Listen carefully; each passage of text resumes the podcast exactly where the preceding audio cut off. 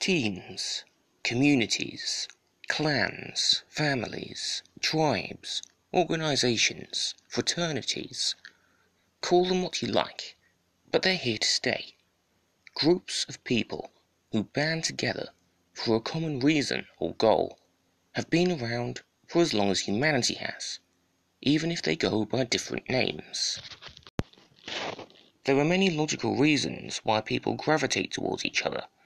Matters of birth, such as ethnicity and skin color, can draw people together. Speaking the same language probably fits the same bill. There are also religious or political affiliations.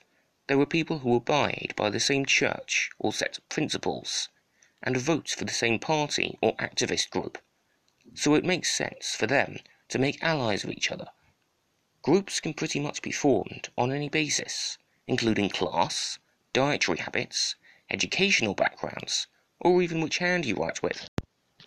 None of this is in any way a bad thing.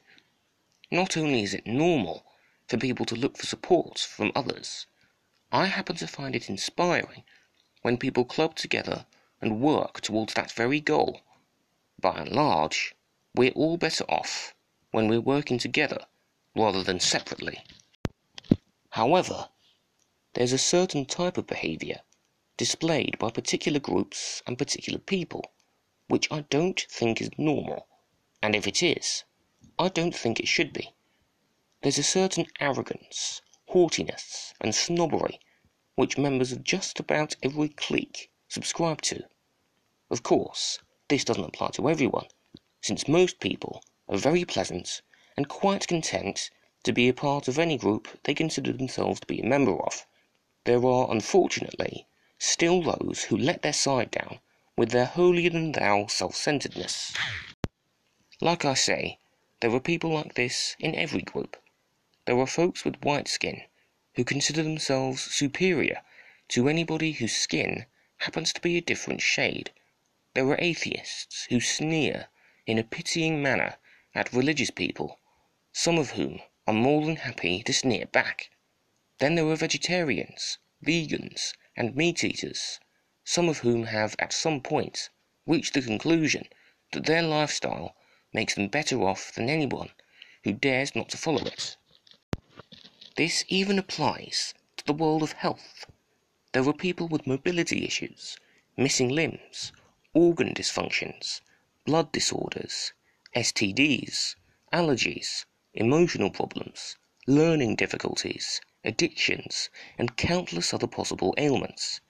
It strikes me as being odd how there are people who have any of these issues, or none of them, who will pit themselves against each other, as though life were some kind of competition. This is all very bizarre. There's looking for, receiving, and providing support with anyone who happens to be similar to you. Then there's looking at those who are noticeably dissimilar to you, viewing them with nothing but scorn and derision, and treating them accordingly. Naive though this sounds, I'd have thought that most humans would be mature enough to spot the difference between these two sets of behavior. People need to realize that not everybody needs to be converted to a certain way of life. It's possible for people to follow different beliefs and to require different kinds of support and still live alongside each other harmoniously.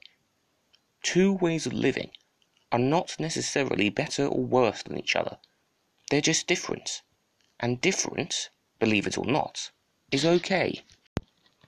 It also needs to be understood that if someone genuinely needs to change or improve their lifestyle, there are more effective more intelligent ways of helping them and supporting them other than through cynical, self righteous aggression, constantly reminding people of how high and mighty you think you are is unlikely to persuade them that this is the case. If you're going to froth at the mouth with outrage over how people need to change from one group to another, at least have the courtesy not to be equally shocked when they actually do.